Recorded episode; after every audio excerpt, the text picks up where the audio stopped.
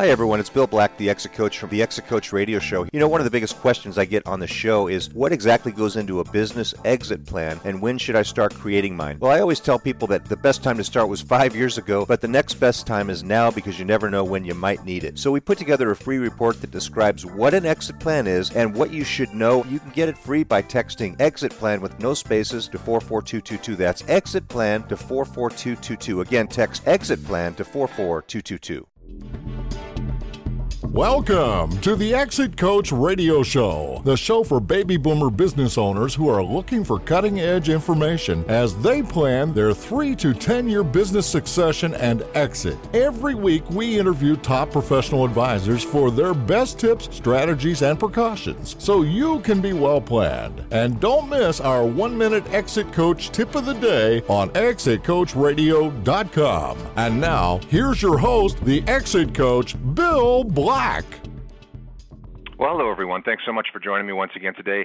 Always a pleasure to have you with me. And today we've got a really special uh, uh, topic for you. You know, many of you business owners, and we've talked many times about the fact that it's going to be difficult to sell your business, especially in the future. Uh, it's already pretty difficult, um, and many of many business owners that try to go and sell their business will come away I call it dejected and rejected. Dejected because it's not worth what they thought it would be, and rejected sometimes because the people that are that uh, would normally sell your business might tell you, "Hey, your business doesn't look as good as all these other businesses that we're trying to sell, and and we're having a hard time selling them."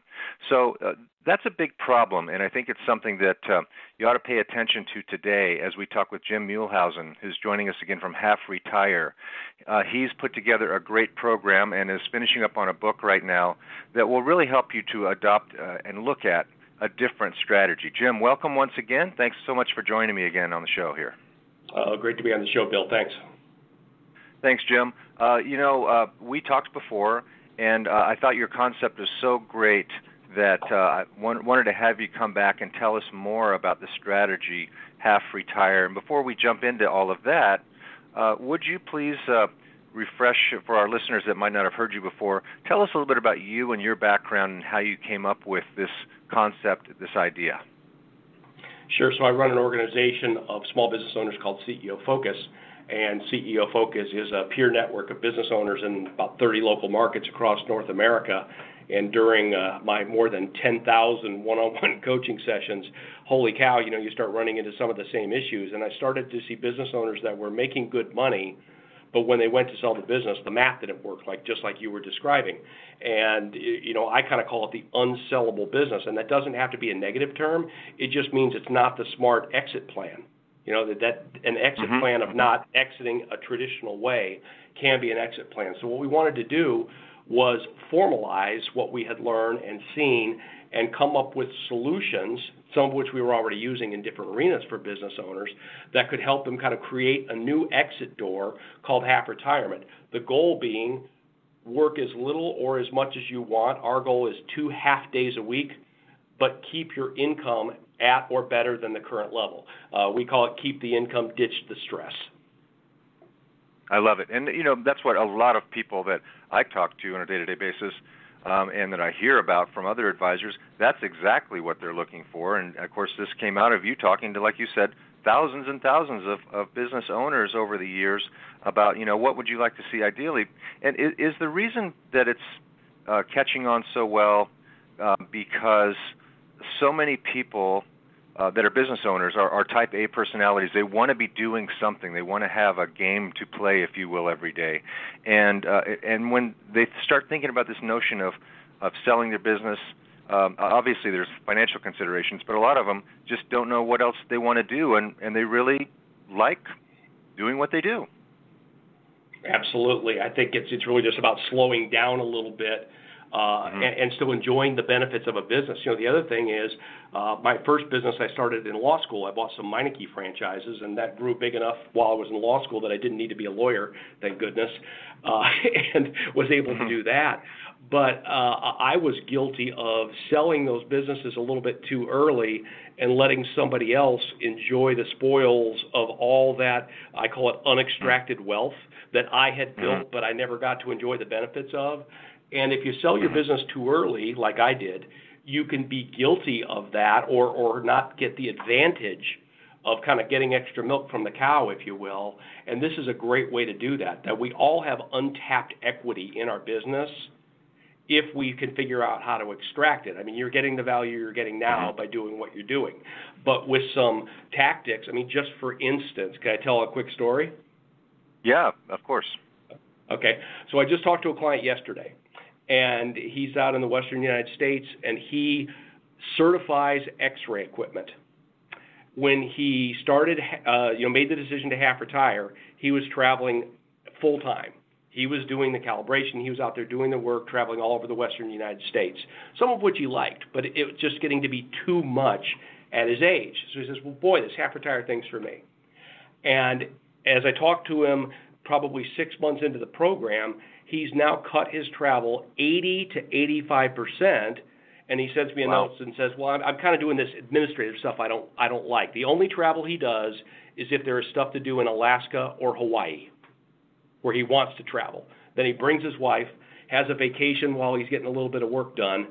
And you know that's a perfect example of what half retirement can do. Now we're working on getting rid of some of the administrative work he does not like, and we had a great call yesterday on exactly how to make that happen. Yeah, that sounds exactly like what a lot of people want. Is uh, they want to keep? Uh, uh, I used to call it, uh, you know, part-time chairman of the board, but but half retire half retirement spells it out much better. You're you're you're really able to spend most of your time doing exactly what you want to do, but you keep your eye on the business. Now, that's not for everybody, and it's not easy for everyone to do. Of course, what types of businesses uh, and business owners are are embracing this strategy of half retiring? So in theory, anyone can do it, right? This guy doing X-ray equipment. I've got a lot of people in professional services, lawyers, uh, engineering firms, uh, construction companies, you name it. I think any business can do it. You know, the one question I get is, I'm a one-person business. Can I half retire? And the answer is, yeah, but you can get a lot of the benefits from half retire, but obviously with less staff, some of the tricks we've got in our bag don't work as well. But you know, right. one of our goals is to actually, uh, you know, one of the topics I was going to talk about today was uh, giving up on delegation. I have a little saying: if you want to half retire, stop delegating immediately. Hmm. Which sounds a little crazy. That sounds counterintuitive. But everyone, well, it is counterintuitive. It's also true because what happens is everyone thinks that the answer is delegation. Oh, got it. You're right, Jim. I'm getting a little bit older. I probably should delegate more. And that's ridiculous because everyone knows how to delegate. Everyone knows that if this is work I don't want to do, I should delegate it to someone else, yet they haven't done it. It's not because they don't know how to delegate or that they're stupid. It's that the work in its current form is undelegable. That's why they haven't delegated it. And it's a lot more complicated than, oh, I'll just delegate it. I, I think you've probably seen a lot of the same situations I have where business owners try to delegate, then the person fails, then they end up catching the work back, and then they say something along the lines of, it's just easier to do it myself. Yes, absolutely, and uh, yeah, it's it's easy to delegate um, uh, making coffee. It's another thing to delegate a complex uh, process that that has you know material impact on the business, and um, and certainly, uh, uh, I know people that exactly they've tried that. They've they've built uh, like extremely complicated processes and checklists and systems and handed it off to people, and it still comes back to them. And if you can't trust that delegation, then uh, it, it's not it's not worth doing in the first place. So so what's the alternative to when you say stop delegating? Uh, we call it reprocessing. You want to reprocess your work, and uh, we don't have time for the long version, but I'll tell you the short version. Uh, and I'll start off with why it's not delegable. We have this concept we call your Picasso work. And what your Picasso work is, is the undelegable portion of any task or process, meaning that uh, some famous artist that wants to sell a painting for a million dollars only needs to touch the brush to the canvas. They don't need to decide what to paint or mix the paint or stretch the canvas or sell the painting or all the other functions. But there is this work that only the genius can do. And it's a portion of what we call the thing we want to delegate. And it's usually sometimes it's a very small portion. But when you give up on delegating the Picasso work, the heavens open And now all of a sudden you start to see through a process we call fractionalization, the way that you can break the other tasks into pieces and find that stuff you thought wasn't delegable because you bundled it. If you unbundle it, it pieces of it become delegable. It's a five-step process that we use. But kind of falling on that sword of I'm never going to be able to get rid of the Picasso work is step one. And then you figure out how to reprocess that work. You know, the same client I'm talking about with these x-rays, uh, one of the things we talked about yesterday was completely changing the way that he bills his clients.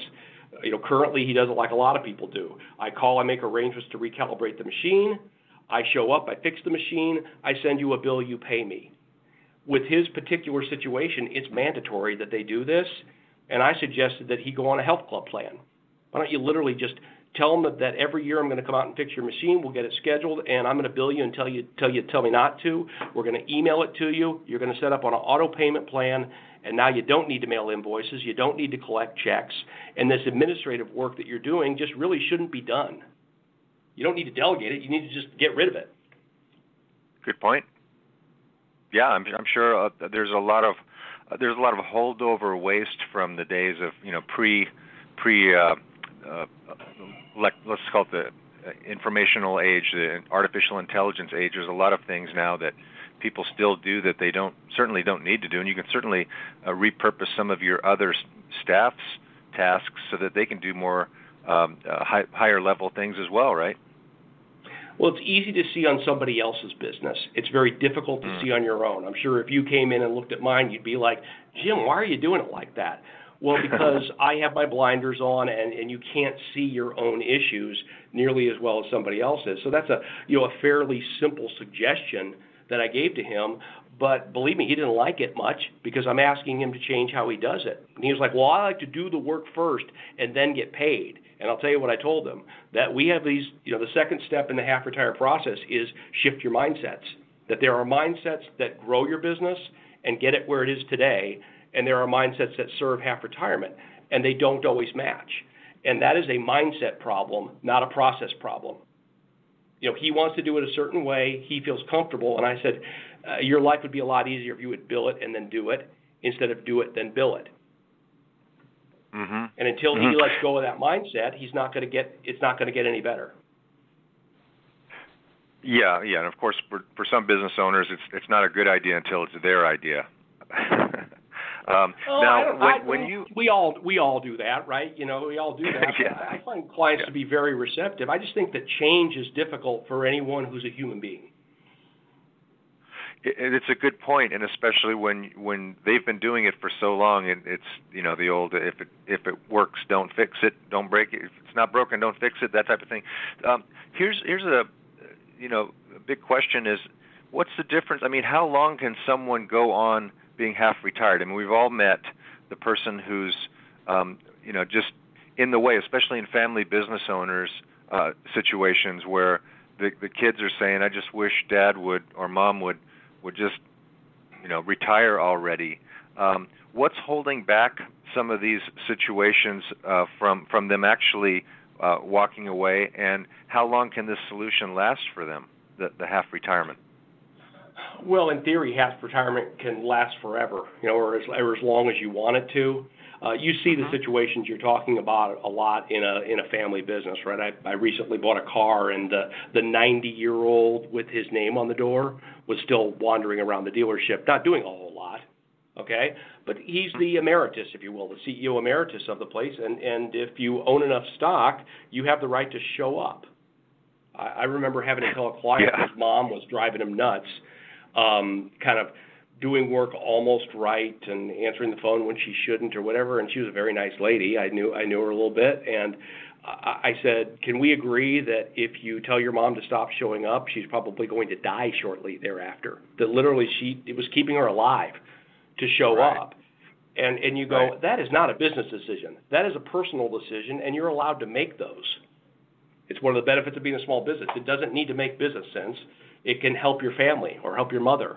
Um, but you know, kids that want to do it their way, and dad still wants to hang out and maybe be in the way.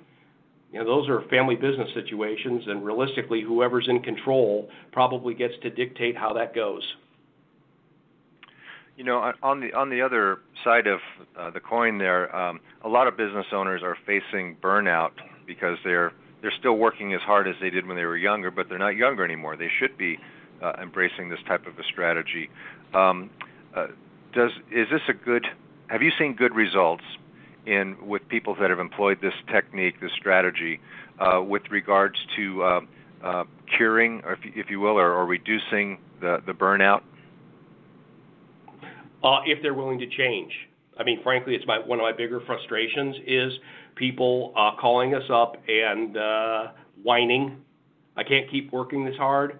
But then when it says, well, here, we will guarantee people five hours a week in a month, that they will, we will, they, we will tell them exactly the process that can get them five hours a week.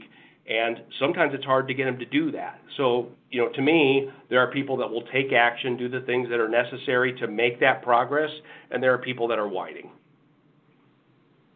Mhm. Mhm. Okay. So, so there, you know, there are various t- types of people, but certainly for someone who says I can't keep working this hard, uh, one of the things that they need back is is time, and uh, if they can continue to work in their business as a solution, and especially, you know, what do you hear as far as the percentages of businesses that go to, let's say, a business broker to sell their business, or a, a M&A person, you know, whatever, you know, what whatever size business you are, you're you're looking for somebody to sell your business. What do you hear as far as the percentages of businesses that go to sell that actually sell?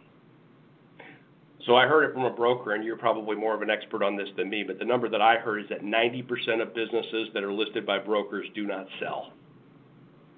Wow. Yeah, and that, uh, that I hear in the 80 to 90 percent range all the time from a wide variety of people.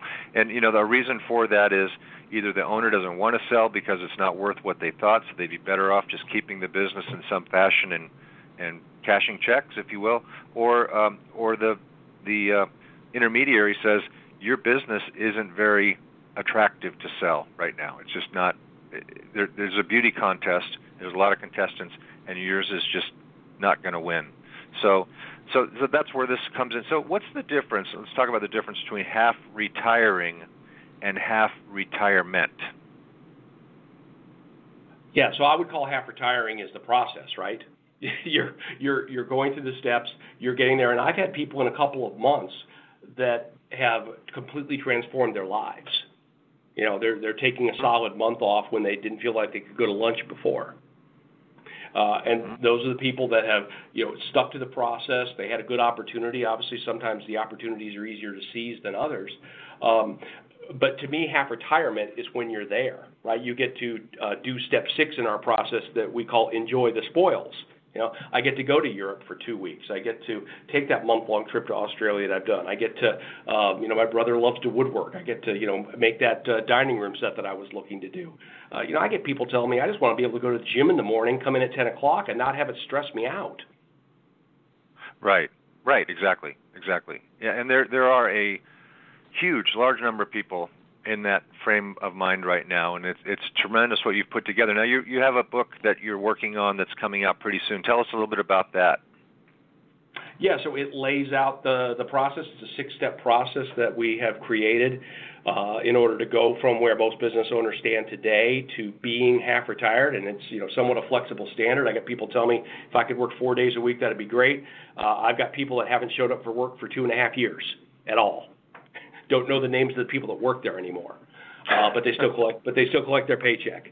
Uh, it's a nice gig if you can get it, you know. And they go hunting in Mexico and golfing in Scotland and all kinds of fun stuff. Um, but what the book is designed to do is talk about the benefits of half retirement, some of which we've covered today. Lay out the six, six-step process, what you need to do to do it. It's uh, probably more here's what needs to be done than the how to. I think, frankly, it would just be too long if I got into the details. We've got a pretty, uh, pretty heavy training program that people can go through that will give them all of the here's what you do, not uh, and and how you do it, rather than just the steps. But if someone wants to know what half retire is and how you do it, that is what the book is designed to tell them. Yeah, and that's uh, it's worth it's worth reading. It's first of all, you know, here's something you can do today because I know the book. You expect the book to come out what in um, in the fall of this year of 2019? Yeah, probably 60 to 90 days. It's it, it's written and edited. We're actually just trying to secure advances from publishers at this point, so it's already written. Yeah. Do you have a final title for it? Uh, the working title that may be final is "Don't Sell Your Business, Half Retire." Okay. So in any event, folks, you all have a Google search engine. You can Google half retire, and that's your website as well, isn't it? That's correct. So it's easy to find out this information. It's intriguing. Um, there is a process put together by Jim, who has put to, who has discussed and been a coach to business owners, thousands of business owners over the years. There's there's a way uh, uh, that a way out that you should be considering if you think the process of of selling your business is daunting or if you've been one of those that have been dejected and rejected by going to a business broker. So halfretire.com is it, Jim? That's correct. Halfretire.com. Jim, thank you so much. Uh, you know, it's always uh, great to talk with you and hear about their progress, and uh, I, and I commend you for for putting this, you know, putting some mindfulness to this solution because a lot of people tend to focus on, well, you, all you have to do is grow your business to X, Y, Z, and you can sell it here or there, or you can go public, or you can do an ESOP. You know, it's all this stuff, but uh, for the for the common a- average business owner out there um, they need another solution, and you bring that uh, to them. So thank you so much for um, for coming on today and telling our listeners about it. And I, I, look forward to talking to you again in the future. Thanks so much, Bill. Always great to be on the show.